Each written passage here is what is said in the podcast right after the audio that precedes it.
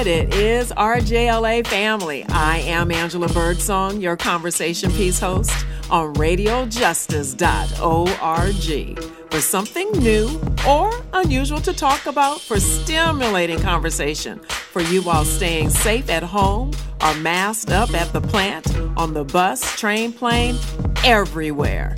Today on Conversation Piece, meet Falika Jones, Executive Director of Healthy African American Families, widely regarded in the Los Angeles community as a voice of advocacy and source of education and training around disparities and research as they empower elders and parents with helpful COVID toolkits.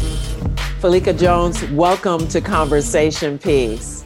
I am so um, excited to learn about how healthy African American families. And the first question that comes to my mind is how healthy are we?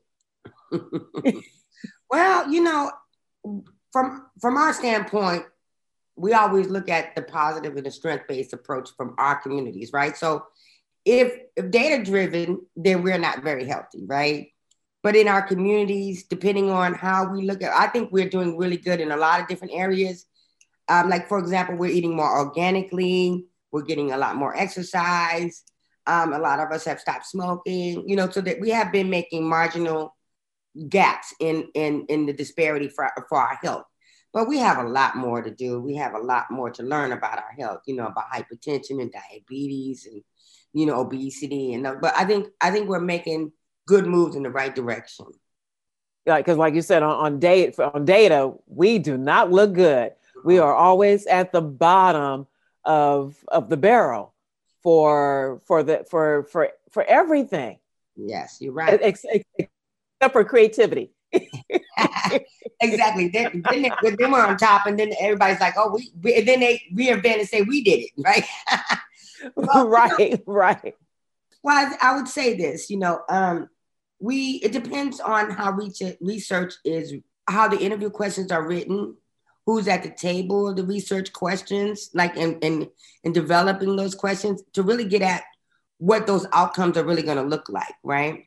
So for for the reason why healthy african american families is here is to really bring that voice of the lived experience of the people that are impacted by whatever disparity that we're talking about. Because if you don't look like me and you're not in my community or you don't understand some of the, the, the strengths of my community, then you might look at my community in a deficit, right? You might say, oh, well, these black, they black community lives in a violent and da da da da da. Uh, but you're not looking at how we still come together for certain things, right? Or you might not understand, you know, the strength of, you know, like when COVID hit, for example, and we'll go down the line later on but how we started triaging the community as a Black community of what resources need to happen within our own community, within like the state Crenshaw Leimert Park area, right? All the agencies that provided services kind of came together. So I think, you know, when you but but if you don't know, then you might ask a question like um, you know, there's isolation questions that are asked, you know, and then you know, we. What, what, what do you mean by isolation questions? So, for example, if you're talking about mental health, right, and you say, do you feel isolated or have you been alone or this, that, and the other? And so, you know, some depending on how what the what the outcome of that question you want to get from that, you might say, if I'm, for example, somebody might look, be looking for resources for money, they might say, well, I need to get my SSI money. I might look at, I might answer that question differently, right? Or if it just depends on how that those those questions are being asked and for what reason depends on how the community might respond to those questions. So I would say research can be driven in a different direction depending on who's asking and how you're asking these certain questions. And so we always like, okay, well, how did that question how did you ask the question? And then who asked the question? And then what tone did you ask the question? To be able to get an idea of what's happening in our community. Right. And I don't want to use that as a, that was kind of a negative kind of ex, ex, expression, but I'm saying like, let me give another question. Like, um, there might be questions around access to services or access. Like when you say access, I have access. Our community has access to stuff but is the quality of stuff right in our community. So they might say, oh, well, you know, the black community has access to this, and yeah, we might have access, but what are the quality of the stores, uh, the food that's in the store? Was it refrozen over and over again and sold to us on what they call discounts when it's really should have been thrown in the trash? You know what I mean?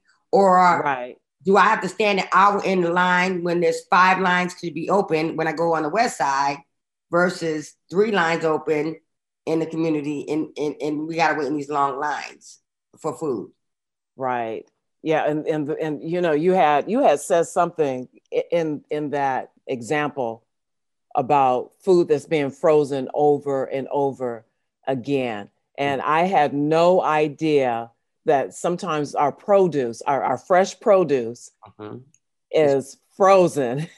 Please explain that to the audience because when I found that out, I said I I, I was dumbfounded. It, it, you know, it blew my mind when I first found out too. And then I said, you know, no wonder when you get home, it doesn't last in your refrigerator a certain period of time.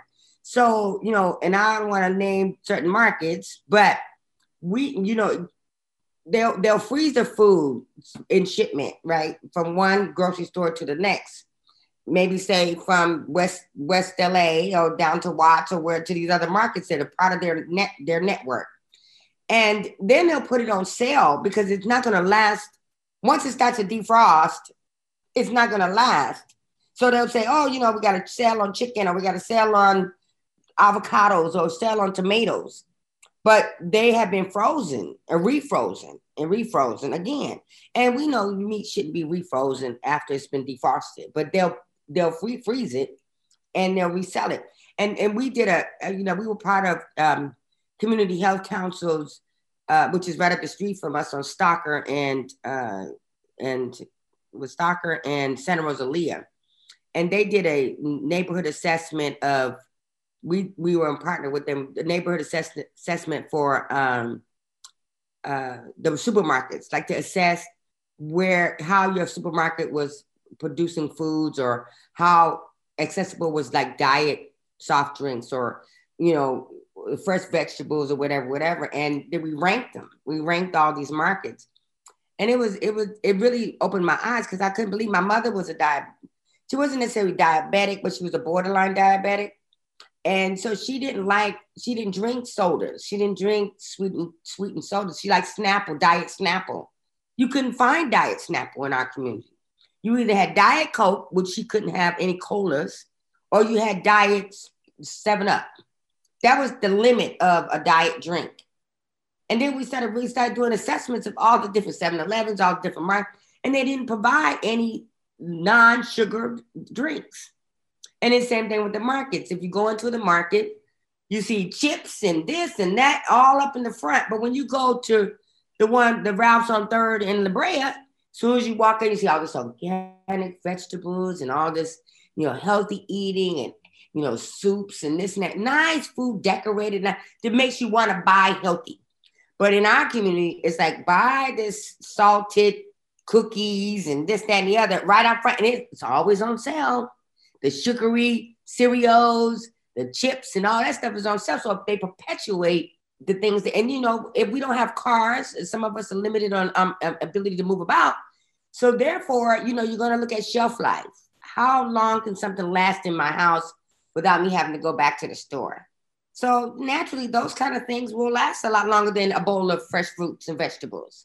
So I often say when people make a healthy plan for a family of four, this on that has EBT, you have to give them a rationally a rational plan that they could use that's going to be beneficial for their lifestyle. Because if you have kids at home, they're going to see a bowl of fruit. They might eat all the fruit at one day, or it might not last too long.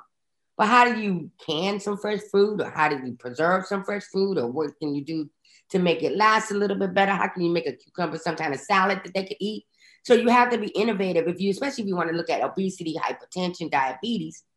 You have to come up with some innovative ideas. You can't just say it's the problem of the family. It's the problem of the community. It's the problem of the, you know, how these stores are are allowed to market our community.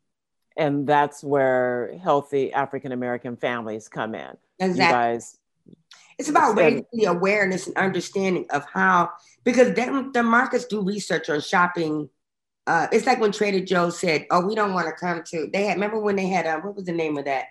It was like a it was like a Trader Joe's that came down in South LA. It didn't last long. What was the name of that? Uh, it was like five years ago, something like that.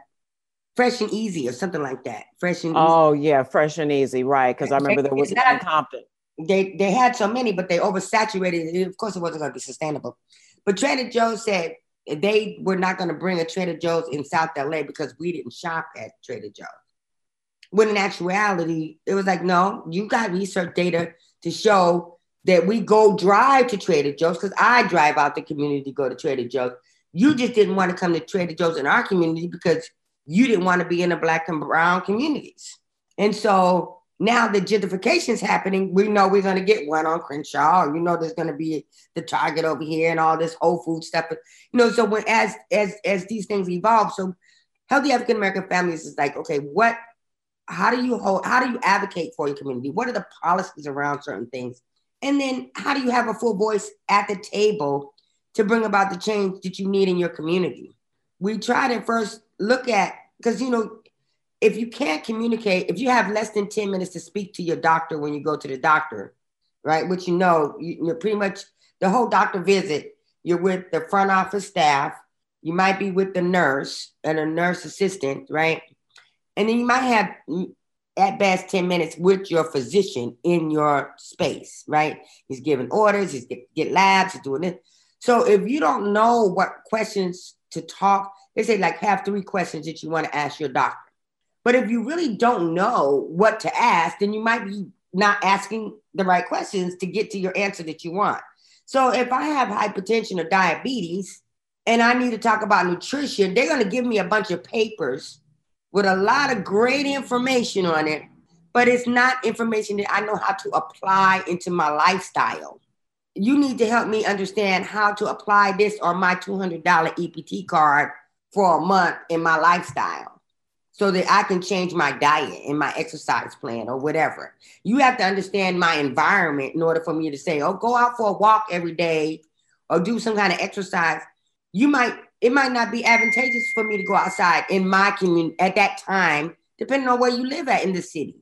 You know, or maybe you say might you want might want to develop an exercise plan to go out at six o'clock in the morning, seven, six, between six and eight, and do your little morning walk when it might not be so much traffic out, you know, whatever. Or if you're older, the sidewalks are hard to walk on when the tree is uprising or whatever. That's an area where you need to be talking to your policymakers about, right? How do you get your streets, your sidewalks safe so that you can walk on them so that you can exercise?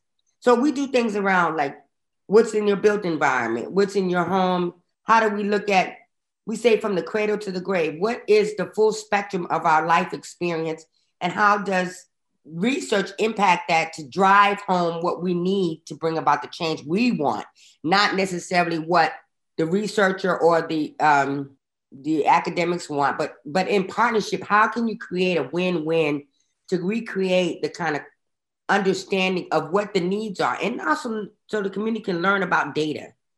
We don't know how data is driving everything. So we get counted, we go to this place, we take a survey with data but we don't really understand the value of what that data will do for our community. It's like the same thing we say shop in your own community. We don't shop in our own community because the stores in our community don't have the kind of things we want. But every dollar when you shop in your community goes back to that general area, right? That th- those tax dollars are supporting that area. So when you're not shopping in your area, your area is not getting the kind of revenue that it would be getting if everyone was shopping in that community. Same thing with homeownership. You got homeowners. Say, why do they street, steam clean those streets? And, well, you have more homeowners in a particular area of town than you have on a more, um, you know, minority areas where there's more apartment buildings and da da da da. You have homes, but there's not enough tax paying homes. So the, the schools get impacted by that. Your street cleaning, all your street services get impacted. The dollars don't follow. So how do you how do you then have a full voice when you go to the city council? Or how do you have a full voice when you're talking about your health and health and, and what needs to be accessible in your community, right? Because should you be penalized because you live in an apartment rather than owning a house? No, most definitely not. Exactly. But we know we don't know how these things trickle down into creating this whole ecosystem that we live in. And that's where you guys come in uh, as an advocate for the community, source of education mm-hmm. and training around disparities mm-hmm. and research. How did Healthy African American Families get founded? How, how was it developed? Why and why? Well, I guess we understand the why, but but but what was well, you guys why? Well, initially, my mother, who was the late Dr. Loretta Jones, was so the Center for Disease Control and Prevention was partnered up with UCLA, UCLA School of Public Health. Uh, this was HAF phase one. There was two phases, HAF phase one. And they wanted to look at infant mortality and low birth weight for African American women um, from a different standpoint. They knew that there was a black white gap in terms of birth outcomes. And there was a lot of research that had already been done, but they really wanted to look at it from an ethnographic. They wanted to have some real raw interviews with women about their experiences within going to the doctors that. So they partnered with UCLA with an art grant. And then UCLA said, okay, well, we need we need some real a, a community gatekeeper because we didn't know. Originally, HAF was called Pregnant African American African American Women Los Angeles, Paula, and they they needed a gatekeeper. My mother had a you know long standing background in civil rights movement and you know activism, social justice. You know her work had already had expanded that. So they knew they needed to contact somebody that had a, a, a big voice in, in, a lot of contacts. And so they asked her to be a part of the advisory committee. And my mother, she did, and she met with them. There was two projects, one here in Los Angeles and one in Harlem, New York. And it was called the Harlem Birthright Project.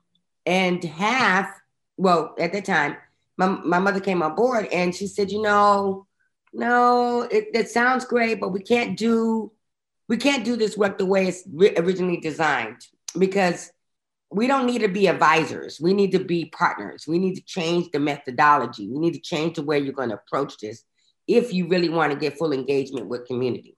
So CDC and Center, Center for Disease Control and Prevention and uh, UCLA said, you know what, we we we do. We, we let, well, how can we do it?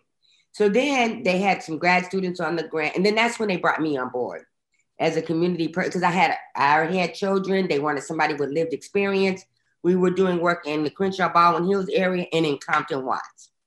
The reason those two areas were identified were because Crenshaw Baldwin Hills has, you know, all social economic levels, right? You had the base of the Hill Baldwin Village, right? We could at that time had a lot of different economic um, um, as social as social economic levels. But you also had the high Beverly Hills, Black Beverly Hills up in the you know up in, in Baldwin Hills.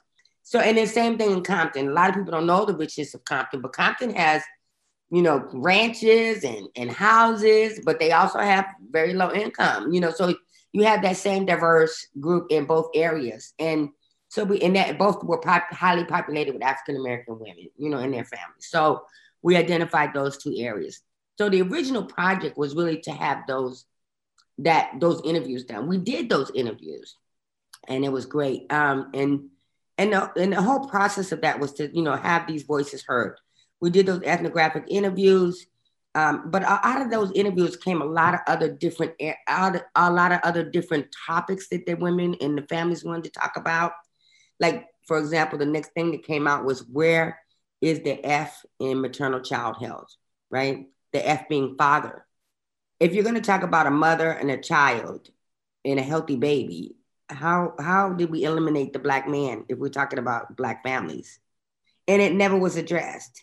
And it didn't come out until we started talking about this at that time. And that was way back in 1992. Right. And now you see all these father involvement programs and all these other things. And it has evolved over a long span of time. But at the beginning, nobody really was addressing that, you know, the father's role and his and, and the importance of him being in the family, right? And so, and we know the history of slavery and after slavery and what happened with welfare and all that, and, and the elimination of Black men in the family structure, right? Um, and so that was really critical. And then when we looked at gestational, you know, some of the barriers and challenges that women had during pregnancy, gestational diabetes was a huge part of that. You know, preeclampsia, diabetes, you know, gestational diabetes.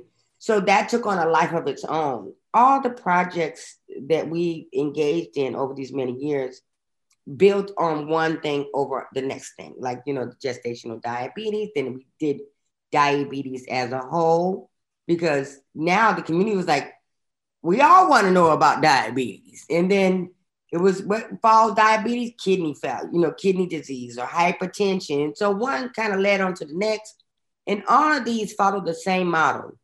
The model is community partnered participatory research, which means that you hear in research world community-based community partner community-based re- participatory research, which is a little bit different. It's kind of engaging the community. And this is this was cloned. This was um, my mother was the one that altered community-based participatory research into community partner. Because as as a person in her level at that time, she realized you know, if we're going to have full voice, if we're going to really be partners and we're really going to be engaged, it's necessary for us to be to have all things disclosed to us, to have a voice about, you know, not just come in after you've already designed your research project, not at, you know, you come to the community, then you want us to rubber stamp what you what you wanted to do, but you really want to disclose your budget. You need to disclose the the the plan that you want to, and you have to be willing to adjust based on what we're talking about is valuable to the community. And so that's where the community partner participatory research model came from. And that's the evolution of HAF. So from HAF phase one, we decided that HAF needed to be its own individual institution. It had to separate from the universities because it was transferred from UCLA into the community and partnered with Charles Drew University.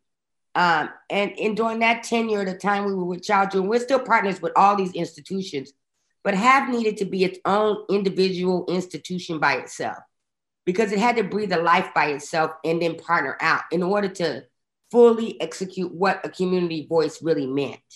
How do you bring community to the table and really be partners and not have something like, you know, and to be autonomous? Like you have to be a partner, but you have, but you have to have your own standing and your own voice. And how do you bring people to the table and do that? In a bi-directional learning. So you know no one has more knowledge or more education in either way. It's like how do we bridge this highway of education you might know a lot because you learned it in the institution but we may have a, a scholar in the community that could dance circles around everyone and you wouldn't even know it because they are the gatekeeper. They are the gatekeeper. They know more about everything. So if I was to talk about gang violence, I, I'm not I'm not an expert in a black man's experience or what it means to be in gangs or the strength and positivity or, or, the, or the negative aspect or either way as it comes to that. But if I'm gonna develop an intervention, I need to respect them and their knowledge of what they bring to the table and not bring them to the table to pick their brain and just come up with what I think is best. So we do this in a bi-directional learning. Right. I see. I see that on on your on your website, which is h a a f i i dot o r g. Mm-hmm. That you guys are. It's like we need to ensure research is done ethically and equitably, equitably in the, in the community, mm-hmm. and that you're holding partners accountable for reporting back and creating wins for both academia and community mm-hmm. moving away from what you guys had called helicoptering. What what is helicoptering? I love that. You know, that's something that my mother also termed.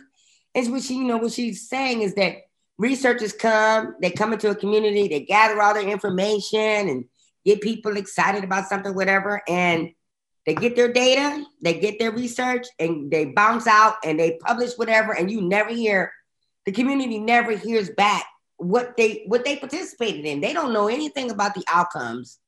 It gets published in a high-end journal, right? And the community never knows, okay, well that it's interesting that you know the the the um the consent form says you may not benefit directly from da da da. I might not benefit directly, but I should know what came out of the data that came from this research at some level, right? So she she says research has a you know you can't come in the community and and gather information, gather data, and do what you want to do, and not give back, deposit something back You know, the data needs to come back to the community to build capacity, to enhance programs, to educate, to derive the next agenda. And you can't just come in and do what you want and not make sure that there's some benefit for community. It, it, may not be monetary benefit right there, but there has to be a win-win for everyone coming to that table. You have to find out what is going to be good for you, your agency, for individual, for the community at large, if you're going to come and work in the community. Right. You can't just come in and hover over and, mm-hmm. and, and, and, and, and pull out what you need and then take off. Exactly. Right. Okay. So we're going to take a break. And when we come back, I want us to talk about some of the projects that you guys participated in where the CPPR worked, the community partner participatory research worked. Okay. I'm Angela Birdsong, and you're listening to Conversation Piece on radiojustice.org with Falika Jones of Healthy African American Families. This is more than just a portrait of my cerebral cortex, it's a mural of my devotion. Took a couple years to develop my instinct. Now I'm hunting every sin, leave the carcass at your doorstep. They give me an inch, bet I'm taking 40 acres for my kingdom and tell them it was a cinch like a corset. Funny part is the same people died on my drive, headed for my lane. Ain't that shit ironic, Mrs. Morrison?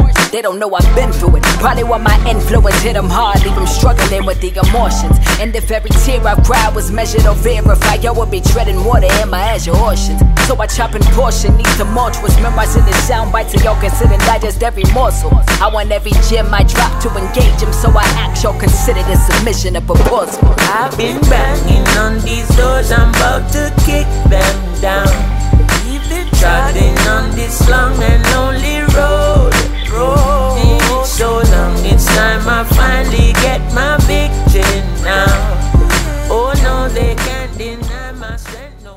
Improving the health outcomes of the African American, Latino, and Korean communities in Los Angeles County by enhancing the quality of care and advancing social progress through education, training, and collaborative partnering with community stakeholders, academia, researchers, and government. That's healthy African American families. I'm Angela Birdsong. Welcome back to Conversation Piece.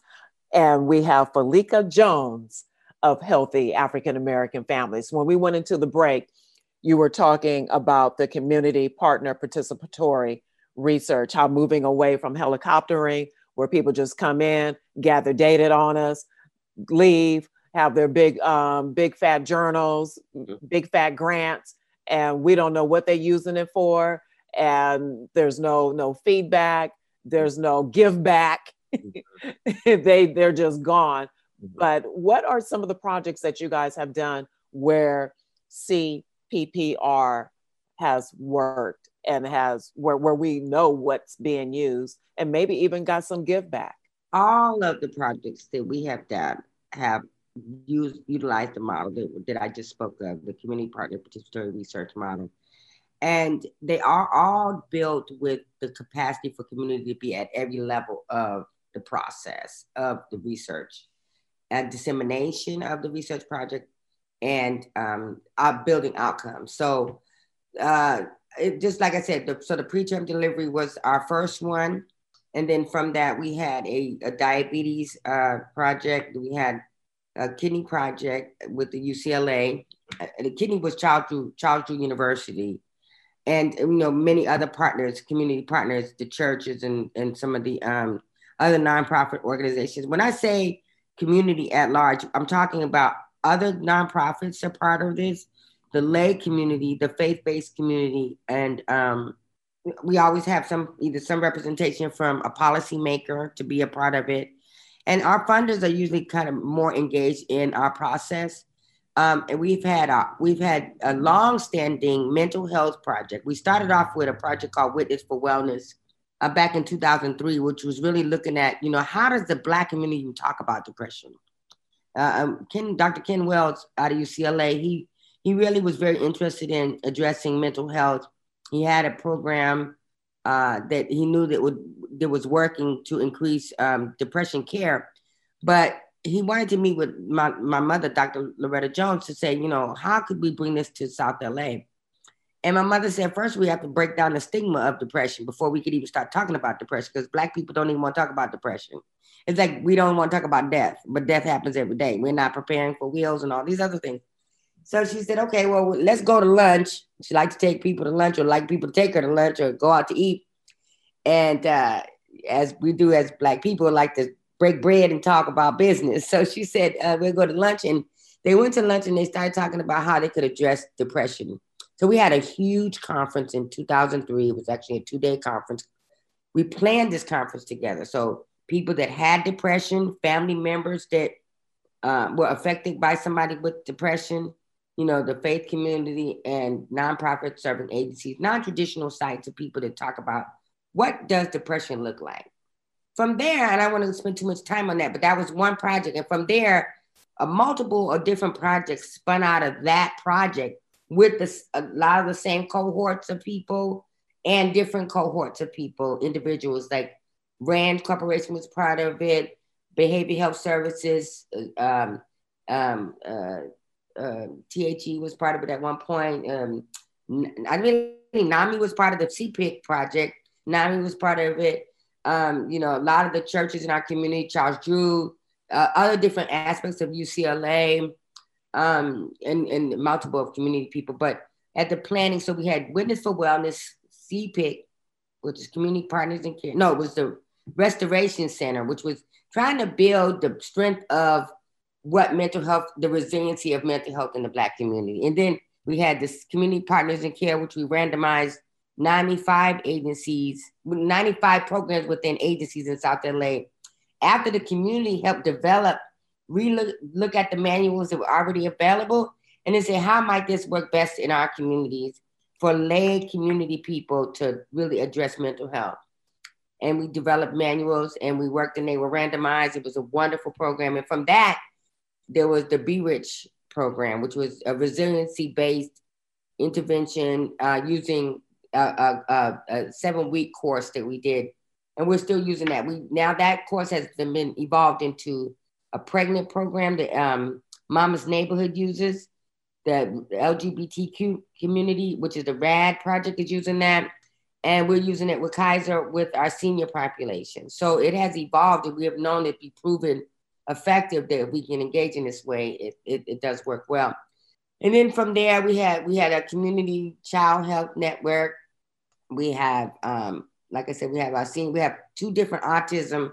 Well, we had one just ended, but two different autism projects. One is really getting people to families and children to help transition children from kindergarten to first grade or from fifth grade to sixth grade or from school. Help to make sure that most because most children, and this is with um, AIR-B.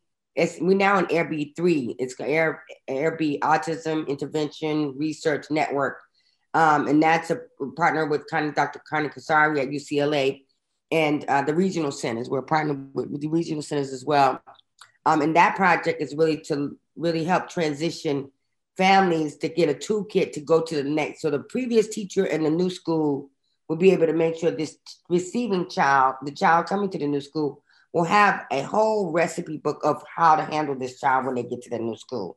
Because children with autism, by the time their records catch up with them, it's almost halfway into the school year before they can transition properly. Well, not that long, but well, in our community, a little bit longer. So we developed a manual in partnership with community, and that's a, actual five site study. That's all the way back east. We, there's five different areas across the nation as part of that study to see if this is really going to be effective. And the other autism project was with the faith-based community, and that was specifically only for African Americans because the African Americans were falling through the gaps in terms of um, the service provision, pay, uh, making sure that they were able to access all of services that they were available through the regional centers, and, and just navigating through systems that they weren't they weren't able to really um, they weren't successful in navigating through it wasn't on them that they couldn't do it. It was just how do we develop a toolkit that could help families with children with autism? Um, it's a way to make sure that they can connect to the specialties that their children might need. And so that project was really successful. And it was that the tail end of that came with when COVID hit. And so we, we had to change. We had a conference on it. We have a lot of footage on it. I'd be glad to share with anybody. But we're we're actually in the process of writing for another one of those grants. Um, just do at the end of the month. But that was really really interesting because when COVID hit, we didn't realize how impacted our families that had children with special special needs in our in our population with the autism. But there was a lot of other, like I said, the hearing impaired. You know, if you're wearing a mask, people that have hearing impairment, they can't see any of us. They don't know what's going on. And unless you move your mask, now you're exposed. Or, you know, how are people communicating? Or, you know, you could only imagine the fear or anxiety rather that they might face in that population. And there was not a lot of, at least I haven't heard of a lot of conversation around the hearing impaired. And so we look at when we see gaps and things and how could we address it, especially when it comes to our populations, minorities within inner cities or, you know, under under resource communities. Well, you guys most definitely are very much involved in all aspects of marginalized communities. COVID, you you you mentioned a few of the um, one of the gaps that that we see in COVID when you're talking about the hearing impaired, and now we see that there are um, see see through masks that we have. I don't know if that was intentional for the hearing impaired, if that was just for vanity for for us. Well, I think it but, but, probably was vanity, um, but now you know it's a great thing. But but people in our community don't have those see-through masks, and the the masks that are being distributed are not see-through, right?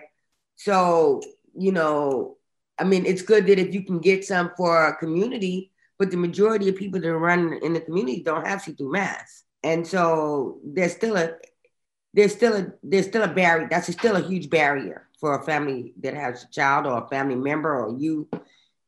I mean, you can't read lips if you can't see lips.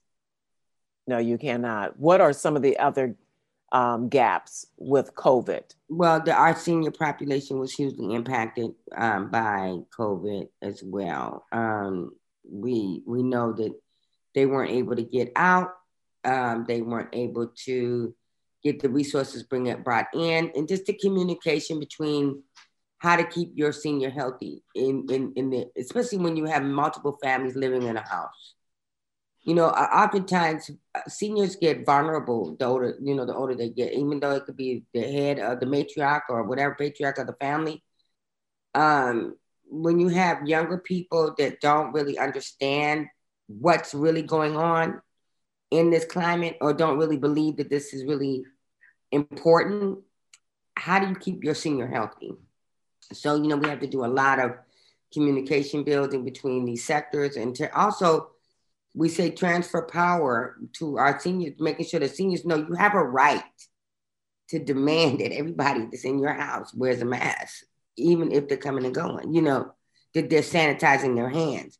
You know, so you know, developing these toolkits, you know, because seniors they have a high rate of depression.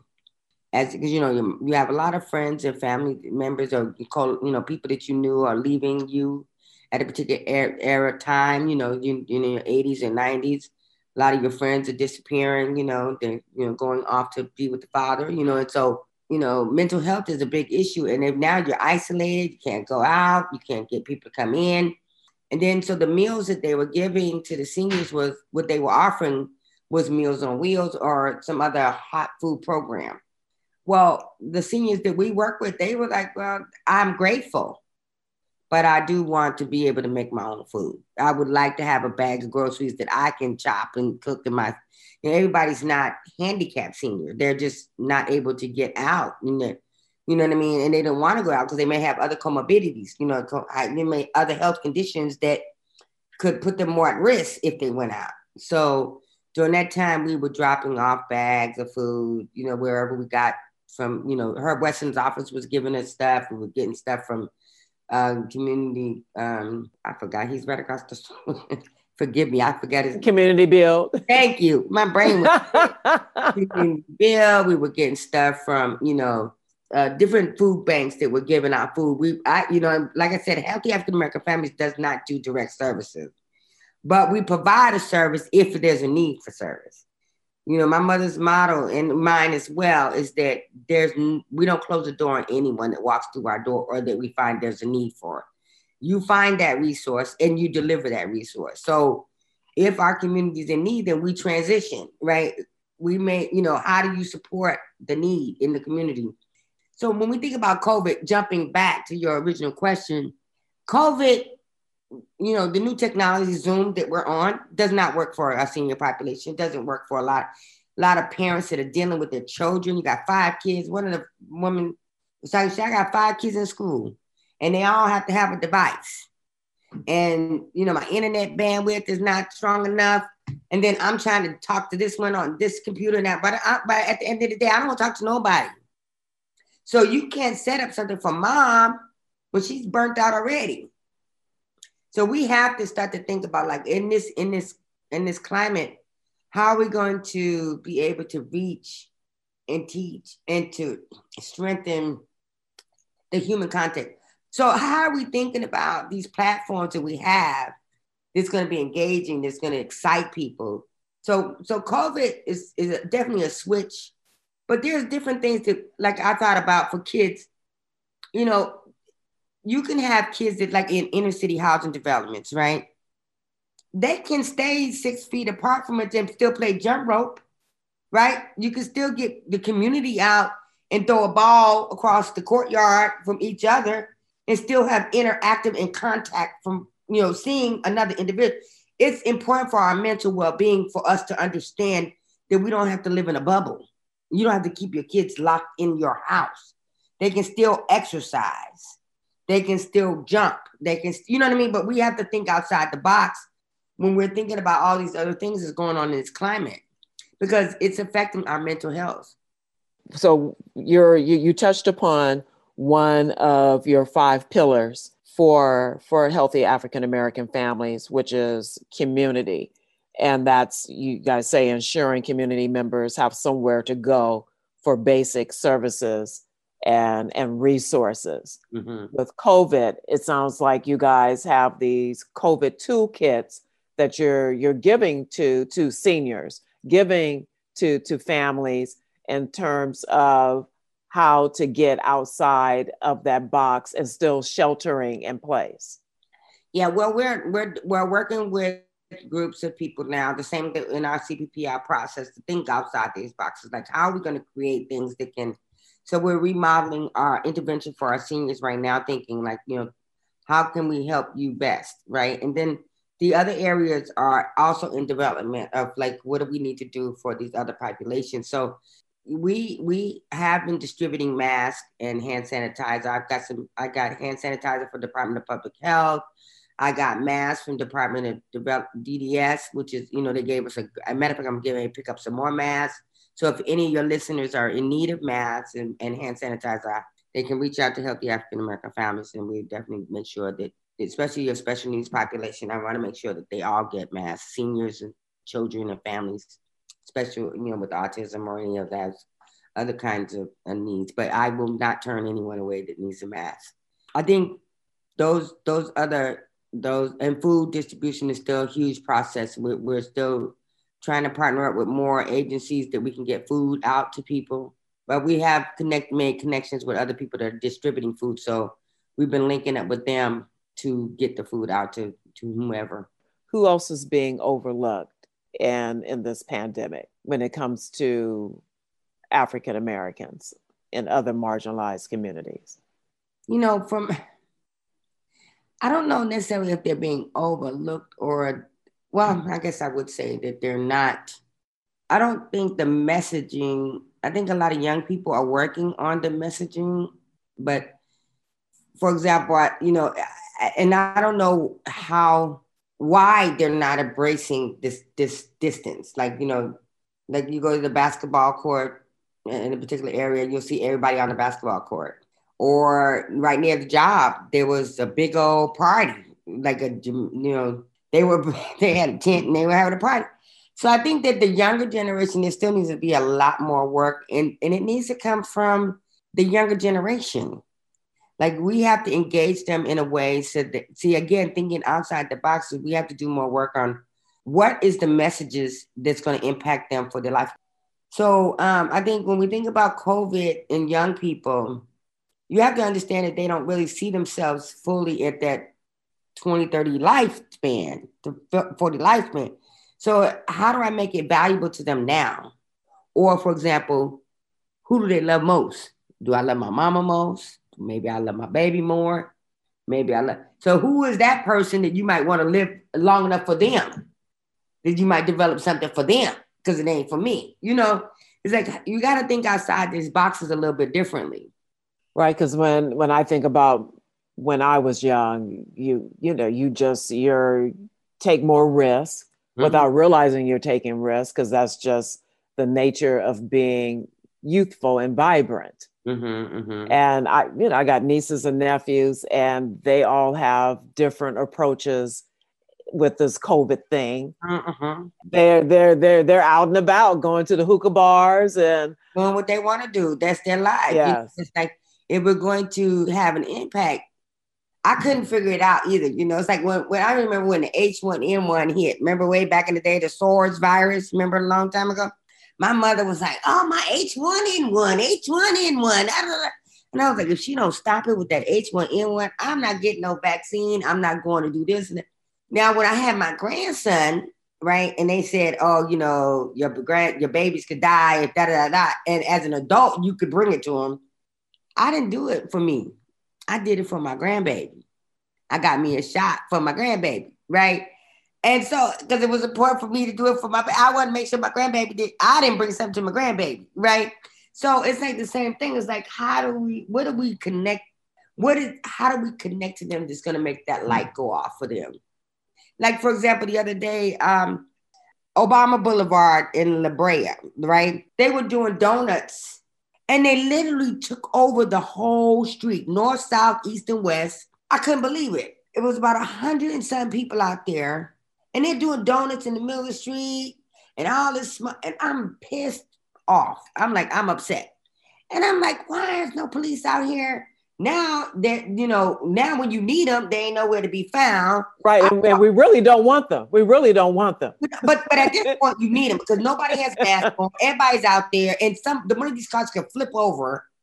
You could just put a helicopter in the light, and everybody would have dispersed. There's a way to get around this, right? Right, right. But, if but they it, just do that yeah, but at this point, there, this could have been very harmful for the community. It could have been harmful for, and so a lot of people, they were stuck there for over 20, 30 minutes in that traffic. No. They could not move while these people were in the middle of the street doing their entertainment. Right, the takeover. And the takeover. They couldn't see beyond that moment. But I, as an older person, stuck in that car and seeing all these other people, it just blew my mind. I couldn't believe it. So when I called the police 911, they didn't answer. I, they was just, I was on hold forever. And then I had to have my daughter use her phone to call Southwest Police Station. They said, we got many calls, they're on their way. Well, I stood there, I videotape on Citizen, and they literally only sent two cars, one in one direction, and they didn't do nothing. And everybody eventually just kind of dispersed a little bit or whatever, whatever. But yet you can send five cars on Crenshaw from Adams to uh, King Boulevard and give tickets out all day. Or you can go up and down Vernon all day and get tickets all day. Or you can go, I mean, these are regular motorcycle cops and people on cars. And then our community sat our community saturated with that. You know, these ain't no traffic officers. These are people in, you know, police officers in black and whites and, and motorcycle cops and this. And yet you can't send but two cars for this that could cause harm to everybody that that blew my mind. That's a problem for me. See, this is where we come together as a community, right? If you are a police department and you really want to stop some of this drama, there's a I mean, it's illegal either way, right? I mean, all of it's gonna be illegal, but which one is more or less harm reduction? If you say we got these ban and you know we got some abandoned lots all over the city, you know, give them a big old lot, say on Tuesdays and Fridays or what that day, you all could gather there. We have to have some but there has to be something other than taking over a public street like that. I'm not saying it's it's right or wrong. I mean, well, I am saying it's wrong on my end because I'm a grown woman. But yeah. for them, it's like their entertainment. So if you have to find some other ways to handle that because that's why it turns deadly. And then it sounds like you guys have a new project. yeah,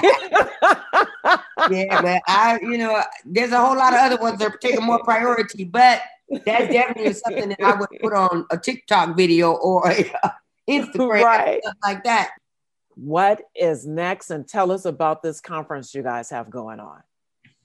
So, yes, thank you for asking. Our our conference is a three part series. Um, and the on, on next Wednesday will be the last of the three part. But however, we have recorded it, and once we upload it, it'll be you'll be able to listen to a lot of the um the the things that went on the presenters. But the the the goal of this conference was, like I said, after my mother passed away, and I started thinking about all the leaders in our community that have been at least part of my work experience and my knowledge coming to California. And I remember when my mother first started working and all the people's shoulders that she stood on and helped mentor her into the work that she did, like Miss Mobley, Miss Henry, um, Ernest Smith, Dr. Ernest Smith, uh, Ron Johnson. You know, there's quite a few, like Galloway Gilloway, you know, there's a lot of people that's in the community that were strong gatekeepers and they mentored her, right? And that's something, and of course, my mother, eh, that's the biggest part of her work is mentorship, right? You know, we teach academics on one end and they, and, and, and vice versa. So it's, it's a mentorship that goes both ways. So, you know, the community mentors the academics and the academics get mentored by community. So no one is learning not from each other. We, we do everything together. So when I kept thinking about what needs to happen next, how do you have full voice at the table of research or any of these kind of things, policy making? And how does a community member that have a passion about something really understand or exercise their full voice or understand what an um, oversight committee does on any research or government or what does um, uh, our internal review board mean when they're doing a research project. How do you sit in a room when asked to be a participant or something, but have full voice? What the skill sets do you really need to sit on the commissioner's, you know, the commissioner's table as a community member? How do you have full voice and not what I call rubber stamp? Like be there because you're a black person, woman, but and you're the token community person but you just you know there and you okay well that sounds good. You might add a few words here and there but you don't really know what's happening nor do they take the time out to explain or all those acronyms or all the things that are going on in that meeting. Do they take time to make sure that you're up to speed on what they they hand you a nice beautiful package. You they sit you down they may feed you something they give you a little token afterwards a little whatever. But how do you know how to exercise your full voice at that table so what I decided that we have a manual, we have a special edition book that we published a long time ago. Everything that we do, I forgot to say early on, everything that we do when we say helicopter in and out, we make sure we report it back to community. So we have conferences. We used to have at least five to seven conferences a year in person that had anywhere from 100 to 150 to 300 people at these conferences, and they were always for free of charge. And this would always highlight the work that we're doing, the partnership, the people that's engaged. And then we would always go, okay, so what do we need to do next? And so we get information from the group, the community at large, and then we go back and do some more work. So that's how when I said everything builds on another, that's it's called Building Bridges to Optimum Health. That's our conference series. But so those that's one of the symposiums. So the symposium that we're having now is how how do we take what we have in our in our manual, I mean in our special edition, and create a curriculum to make sure that community members or community partners have the toolkits that they actually need to be effective partnership, effective partners at the table. And and then also how do you teach and mentor your opposite side of things? So the conference was talking to community members and academics and policymakers and and to say, you know, what what are the lessons we learned? What are some of the holes or gaps that we think that we still need to, you know, address? And then how do we go about moving into this institution, which we're calling Community Learning Leadership Institute for Equity. And that's the name that we can't because we realize that the institution has to be in the community and it has to be bidirectional. It's like, you know, the clinical scholars have a scholar program or academics have a you know, and, and education has scholarships for them to go to school and to do what they need to do, but the community doesn't get a scholarship. We get a stipend for this, a stipend for that. but not something where you can really develop your skill set to really have that voice.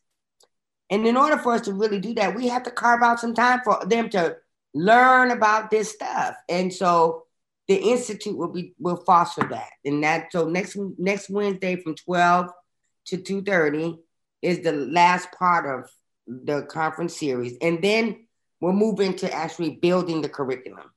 And you said that um, this three three day conference that took over a span of three weeks will be available for everyone to see on your website or, or where? It'll be on our website after we, you know, we're gonna go through all three sessions and then the parts where people presented or stuff. We'll, we'll, we'll have to put that together, but then we're gonna write up some stuff first. So we'll have another conference to talk about the dissemination of what came out of the information that we had. In order for us to move to the next stage, we have to pass the baton and we have to train up the people in the right way to understand that their voice is is is extremely important and their and their and their intellectual properties should be valued academic get paid and, and, and understand their value but when you come to community it's like oh we should do it for the altruistic movement of this that and the other but no your intellectual properties what you're contributing changes and shapes outcomes for different things but how do you exercise your full voice when you're sitting at these tables? You know, you might be the only woman, only minority in a room full of a whole lot of people with a bunch of letters behind their name, and you might feel intimidated. But how do you exercise your full voice at that table? You've been invited, they need you there, but how do you make sure? How do they also know to make sure that they're engaging you in the right way and not just having you sit there as a token but to really fully engage you as a partner or as an intellectual person being involved or engaged. That is very important. Give us your website. How can we find you? Where can we come and get us a mask and some hand sanitizer? So we are located in the famous Leimert Park in Los Angeles. Our number is 323 292 2002. And our website is HAAF ii.org. Thank you to Felica Jones, Executive Director of Healthy African American Families. Thank you to Leslie Radford, Adam Rice, Nicole Johnson, Michael Washington of M. Wash Soul for the opening and closing theme song, and always you, our RJLA family. Reach us on Radio Justice Facebook. Give us some love, give us some likes as you listen to us worldwide anytime on radiojustice.org. I'm Angela Birdsong once again. Thank you for allowing me to share this special experience of conversation piece on Radio Justice Los Angeles with you. Remember to be on guard, stand firm in the faith, be brave, be courageous, and let all that you do be done with love.